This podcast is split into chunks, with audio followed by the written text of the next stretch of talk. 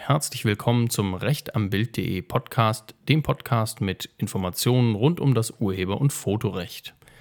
In dieser Folge möchten wir uns beschäftigen mit der Panoramafreiheit, ein Begriff, der sicherlich vielen Fotografen etwas sagt.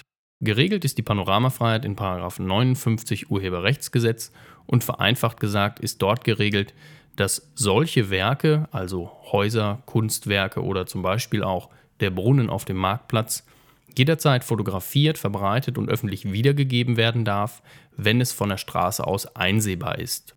Wie so oft in der Juristerei gibt es natürlich von jedem Grundsatz auch Ausnahmen. Eine sehr bekannte Ausnahme der Panoramafreiheit ist beispielsweise die Verhüllung des Reichstags gewesen. Künstler Christo hatte für zwei Wochen den Reichstag verhüllt und davon wurden eine ganze Menge Fotos gemacht, unter anderem von einem Fotografen, der diese Fotos später als Postkarten vertrieben hat.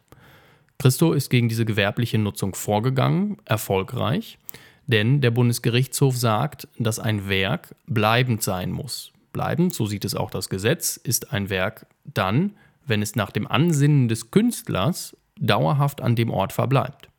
Christo hatte aber eben vor, das Ganze nur für diesen bestimmten Zeitraum zu machen und nicht zumindest für einen sehr langen Zeitraum. Und insofern war das Werk nicht bleibend und die Panoramafreiheit griff nicht die Werke durften weder veröffentlicht noch gewerblich genutzt werden.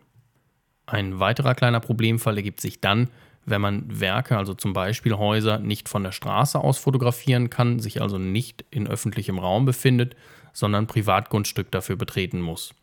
Das kann der Hausrechtsinhaber, also in meisten Fällen der Eigentümer, untersagen und damit sind diese Fotos eben nicht frei zur Veröffentlichung. Gegen die Veröffentlichung von Bildern, die aus öffentlichem Raum gemacht worden sind, kann der Eigentümer oder der Hausrechtsinhaber allerdings nichts machen. Die obersten Gerichte haben mehrfach bestätigt, dass es ein sogenanntes Recht am Bild der eigenen Sache nicht gibt. Der Eigentümer kann also nicht verbieten, dass sein Eigentum fotografiert wird. Ein heiß diskutierter Punkt im Rahmen der Panoramafreiheit ist derzeit die Verwendung von Hilfsmitteln bei der Fotografie.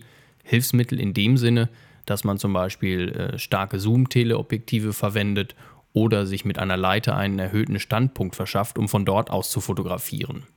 Allein die Tatsache, dass man sich auf der Straße befindet, also im öffentlichen Raum, ermächtigt allerdings noch nicht dazu, Privatsphäre zu verletzen.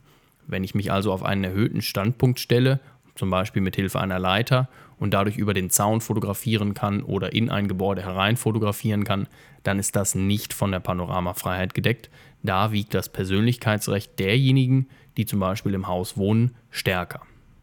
Ein in diesem Zusammenhang auch immer genannter Punkt sind die derzeitigen Diskussionen über das Google Street View Projekt.